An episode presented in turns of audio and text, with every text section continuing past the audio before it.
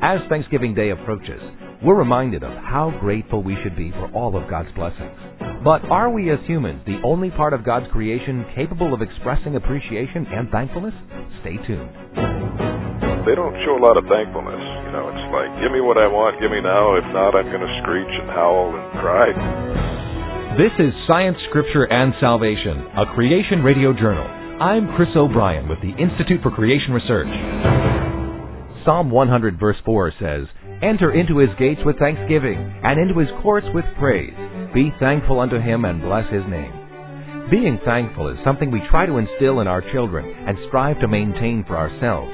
But what about animals? Do they have the capability to be grateful too? Thank you for joining us for the next 15 minutes as we take a look at thankfulness and discuss its distinctiveness in human beings. Dr. Thomas Kindell is founder and president of Reasons for Faith Ministries in Eagle Point, Oregon. He says thankfulness is an attribute unique to people. Everybody knows who has a dog or a cat or even a bird, like my wife and I have, uh, that they don't show a lot of thankfulness. You know, it's like, give me what I want, give me now. If not, I'm going to screech and howl and cry. And, and uh, they don't show manners. Uh, it's basically a kind of a, a selfish existence that they have. ICR founder Dr. Henry Morris says animals are incapable of expressing true thankfulness. They can uh, apparently appreciate what's done in a sense that you feed them or they, the dog will wag his tail perhaps and they will respond, they'll eat and, and they'll get familiar with their master to some degree, but they can't really communicate, they can't really talk, and above all, they can't really pray to God, they can't appreciate beauty and truth. They don't know what these things are. They can't worship and they can't be thankful. What about the evolutionary belief of man evolving from beasts? If this were true, shouldn't animals be able to communicate thankfulness too? Dr. Morris says, although evolutionists mistakenly insist that animals are our ancestors, true science and the Bible say otherwise.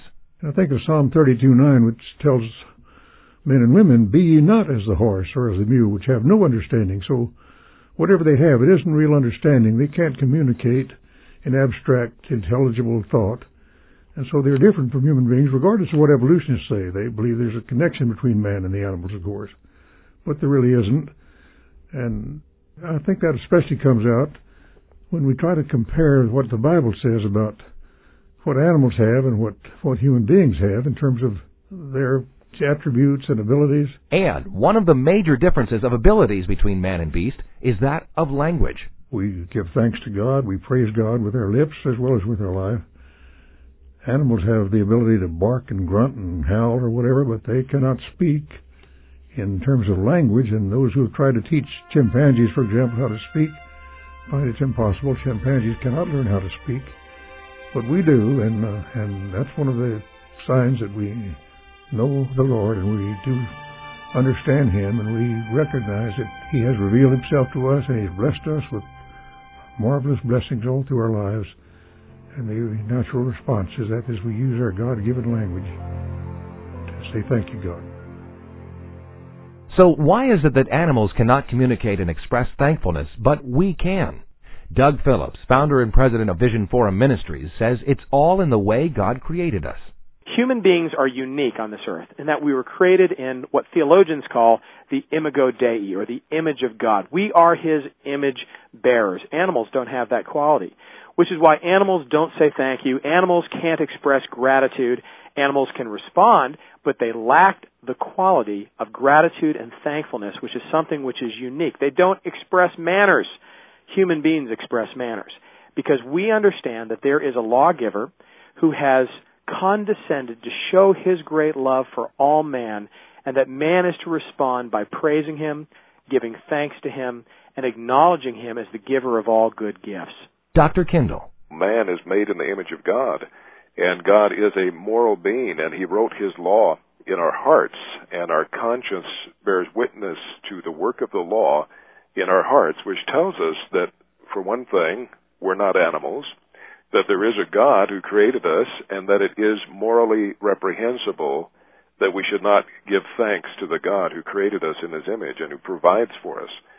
Unfortunately, because of the fall of man and because of sin, our moral conscience, which tells us that we should be thankful to those who are good to us, uh, has been maligned by the effect of the fallen sin, and uh, it can even become, as the scripture says, uh, seared as with a hot iron. And Dr. Morris says being made in God's likeness totally separates man from beast.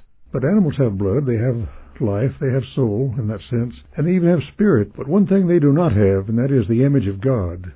God said us like man in our own image. And so male and female created he them in the image of God. And that's different. And animals don't have that, and therefore they can't communicate with God. The very purpose of being made in God's image, I believe, was so God could communicate with us, and then we could respond in praise and thanksgiving to God as He reveals Himself to us. And what sets us even more apart from animals is that we possess the ability to have a thankful spirit, even when things aren't going our way. Dr. Kindell.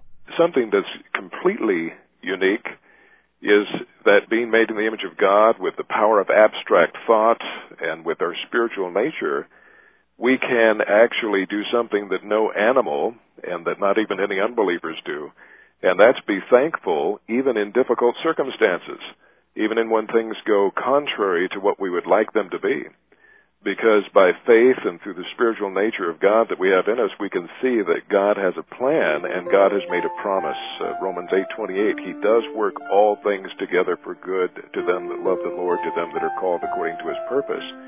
And if we really believe that, as we should as Christians, we should be the most thankful people in all the world we alone have a promise that no matter what happens, no matter what circumstance we confront, Almighty God, the creator of the universe, is working things together for our good.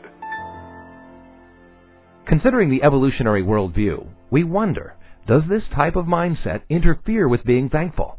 By comparison, when you look at the concept of evolution and the concept of thankfulness, they appear to be contrary one to the other. Doug Phillips. Evolution teaches the opposite of Christian gratitude. Evolution teaches the struggle of the survival of the fittest. It teaches every man for himself, every animal for himself. It teaches that we look out for number one and we have nobody to thank but for ourselves because evolution implicitly denies the fact that life is a gift. It says no, life is simply a process. Dr. Kindell agrees and says the idea that man evolved is totally incompatible with a thankful spirit if evolution is true, we're really just glorified animals, and we got here through a process of dog eat dog, cutthroat survival of the fittest, and uh, having a moral consciousness, being thankful, being grateful, being polite is uh, the last thing that would help you out in the law of the jungle. And the influence evolution has had on society does not promote thankfulness. Doug Phillips. Evolution denies the fact that there are principles which transcend earth, and we believe those principles come from God. And part of those principles are to be thankful, to give praise. And so in an evolutionary world, not only will we not see gratitude, but we will see the evil and bitter fruits that come from people that lack gratitude. And that means just every man for himself. And this is the world that we're looking at right now. It's a post-Christian, neo-pagan world that has rejected the biblical foundation for gratitude, for the evolutionary construct that each man is a law unto himself and has nobody to thank but himself. Although evolution has had a negative effect on society in general, most people, whether they're creationists or evolutionists, will still acknowledge a kind deed. Dr. Kindell. When you think about it, thankfulness is something that all humans and all cultures acknowledge is morally correct. If somebody is good to you and kind to you and helps you, every culture would say that it was evil and wicked if you did not respond with thankfulness.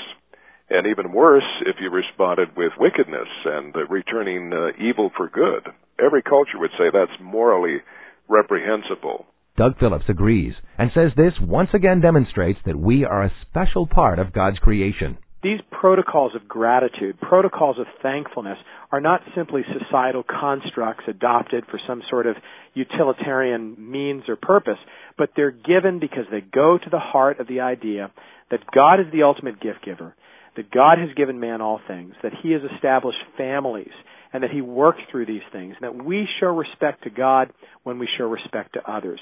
And so we act a particular way, we speak a particular way, and in our heart we have what the Bible says is reverence, a deep seated gratitude for the works of God and His providence in the lives of other people around us. As a matter of fact, manners are so important to God that He talks about them in His Word. When one opens up the pages of the scripture, one finds replete from the book of Genesis to Revelation the concept of manners, protocol, etiquette, of social graces, and, and one might say, well, why does the Bible speak of those things? Well, I think it goes back to overarching themes like honor. The Bible says, for example, honor your father and mother that it may be well with you. And so we see godly sons speaking with reverence of their fathers. And the book of Proverbs says that they are to honor their mothers. Literally, Proverbs 31 says, rise up and bless their mothers. God truly has blessed us. And Ephesians 3:20 reminds us that God can do exceeding abundantly above all that we ask or think. But sometimes we forget the truth of Isaiah 64:8, which says, "But now, O Lord, thou art our Father; we are the clay, and thou our potter, and we are all the work of thy hand." Dr. Kindell. Today we have to realize, although it's so easy to be ungrateful, that we would not even exist. We would have no good thing if God did not create us. We wouldn't even have breath and life. And we do have many reasons to be thankful that we're made in His image. We have the free gift of being made in His image. We have the free gift of eternal life through Jesus Christ. We have the free gift of being joint heirs with Christ because of His sacrifice, a position higher than the angels for eternity. Doug Phillips explains God's gift of eternal life. The Bible teaches us a terrible and a wonderful truth. The terrible and the wonderful truth is this that the effects of sin are so devastating that apart from a Redeemer, we will be forever alienated from God and suffering in damnation in hell.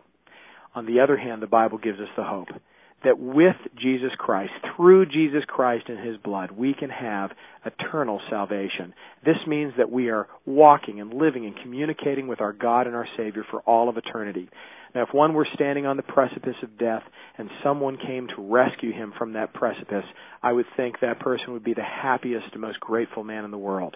But we are literally on the precipice of an eternal death, and yet with Jesus Christ there is hope, there is joy, and so of all people, if we cannot be thankful for our Lord and Savior, there's nothing we can truly be thankful for. Let's remember to ponder all of God's blessings and be truly thankful for His salvation and His wonderful creation this Thanksgiving when we come together and we say, Thank you, Father. Thank you for our country. Thank you for our families. Thank you for your revelation. Thank you for the Lord Jesus Christ. We are saying that we are unique in all of creation. We are human beings. We're not simply evolved creatures. We're not matter in motion. We're not simply animals, the product of time through chance by evolution. We are created in the image of God by someone who loves us desperately. And for this, we can be eternally thankful, and all who know Jesus Christ shall be eternally thankful. As our program comes to a close, we hope that you've been encouraged. It's our desire at ICR to show that the Bible can be trusted, both historically and scientifically, and to give facts that will build your faith. As Christians, we need to understand the scientific basis for our beliefs. We pray that this program will aid you in your discovery of science and the Bible. You know, most people aren't aware that today there are thousands of scientists that are convinced of the truth of biblical creation and not evolution. Our non denominational ministry aims to restore and strengthen the Genesis foundations of the Christian faith. If you've enjoyed today's edition of Science, Scripture, and Salvation, a Creation Radio Journal, why not visit us on the web to find out more about the work of ICR? The address is www.icr.org. Again, www.icr.org. Science, Scripture, and Salvation, a Creation Radio Journal, is a production of ICR. For the Institute for Creation Research, I'm Chris O'Brien. Thanks for tuning in.